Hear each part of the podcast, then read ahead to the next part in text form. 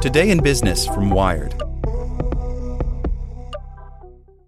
This podcast is sponsored by Ramp. Are you the decision maker in your company? Consider this. For the first time in decades, there's a better option for a corporate card and spend management platform. Meet Ramp, the only corporate card and spend management system designed to help you spend less money so you can make more. Most corporate credit cards offer points as incentives, but those points amount to less than their worth in real cash value. Ramp's business cards offer you cash back, real money in your pocket. Plus, you control who spends what with each vendor. And Ramp software collects and verifies receipts automatically, which means you'll stop wasteful spending and close your books in hours instead of days. Businesses that use Ramp add up to 5% to their bottom line the first year.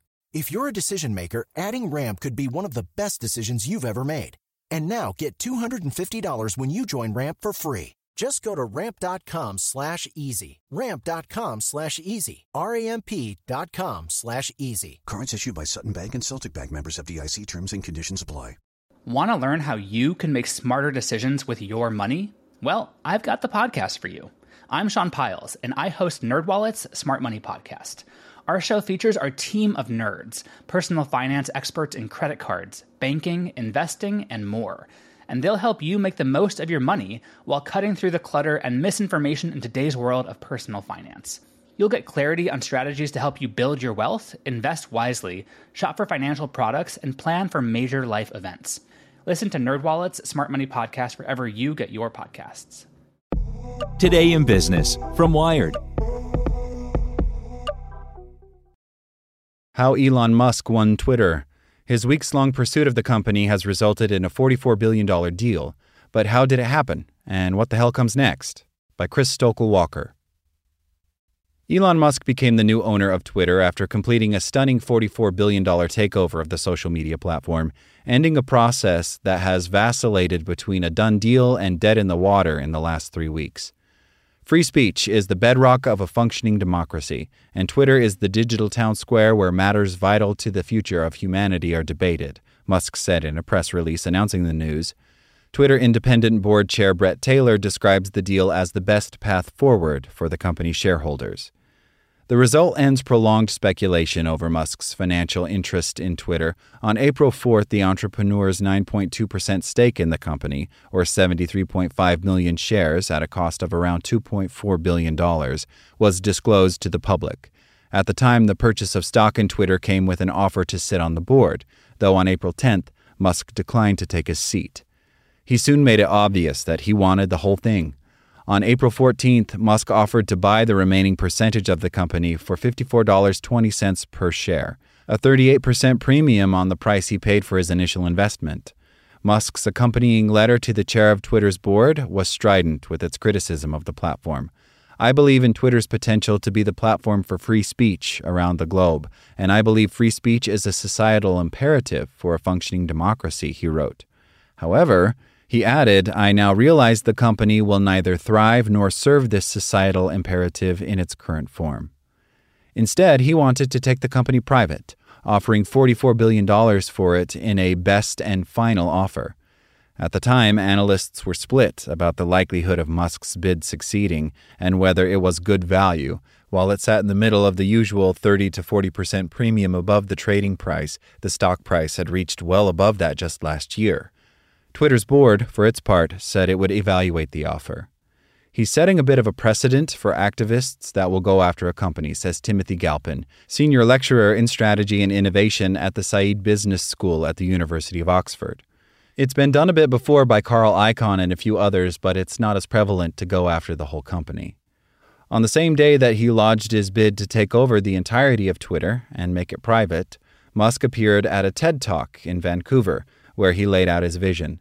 This is not a way to sort of make money, he claimed. My strong intuitive sense is that having a public platform that is maximally trusted and broadly inclusive is extremely important. That gave some within Twitter and those who held large shares in the platform pause. Contemporary reports indicated Twitter would fight to repel Musk, while the Tesla and SpaceX CEO got into a Twitter spat about press freedom with Saudi Arabia's Kingdom Holding Company, a major shareholder that said it would reject Musk's offer. Saudi Arabia has been accused of the murder of journalist Jamal Khashoggi. Such social media battles may be unusual when considering a takeover of a massive business, but Musk is himself unusual, says Cary Cooper, a business professor at Manchester Business School. He's not a traditional businessman, he says. He's a man that is pretty creative and pretty innovative. He's a unique guy and does things in a way that a normal business person wouldn't do. He doesn't play the normal games that an entrepreneur would play.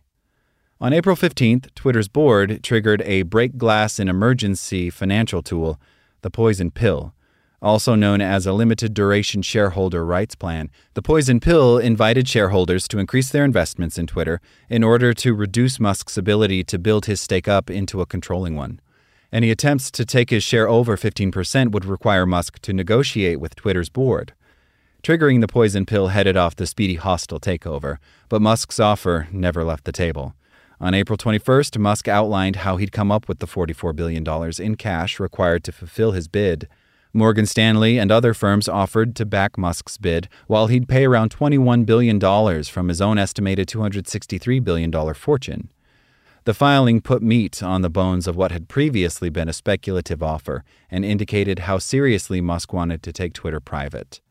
The confirmed funding reportedly caused some of Twitter's shareholders who were more agnostic about Musk to petition the company to hear him out.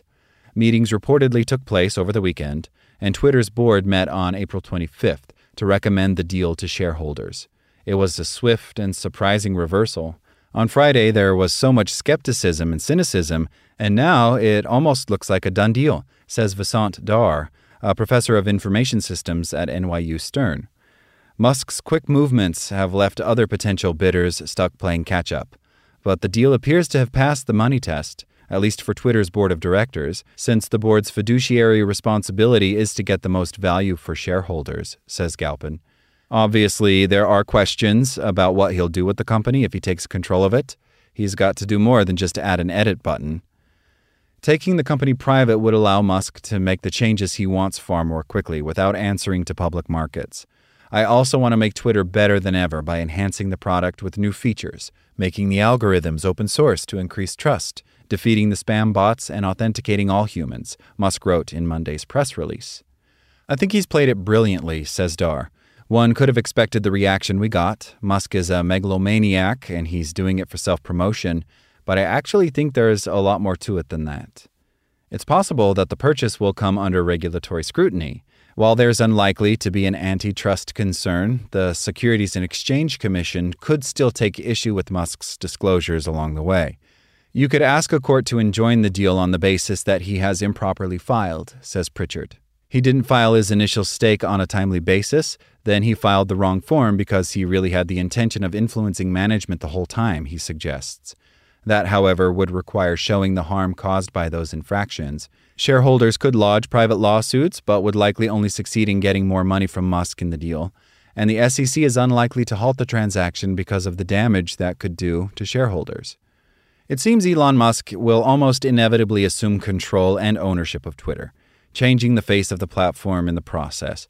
For some of Twitter's millions of users, it's a welcome development that gives them more freedom to say and do what they want. For others, it's a worrying development with potential chilling consequences.